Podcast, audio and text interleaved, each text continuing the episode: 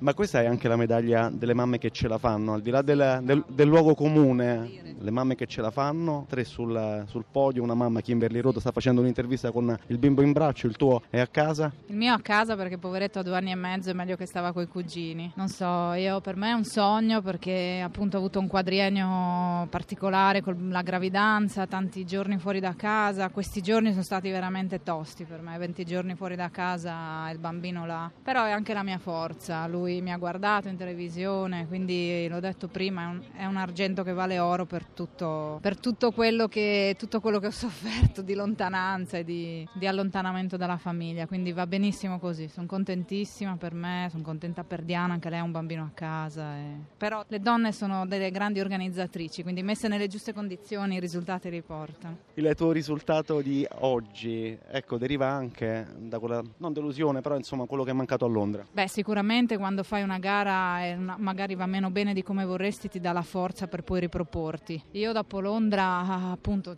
c'è stato questo desiderio di avere di avere il bimbo, e dopo il bimbo comunque grazie anche all'aiuto della mia famiglia ci ho creduto di qualificarmi a questa Olimpiadi. Una volta qualificata ho detto devo fare ancora di più, quindi io ho organizzato i miei allenamenti in maniera particolare, mi sono messa in discussione a 360 gradi. E questo argento forse allora è ancora più difficile dell'oro di Pechino? Sì, questo argento è ancora più difficile dell'oro di Pechino ed è una gioia immensa averla presa. Non ci sono parole.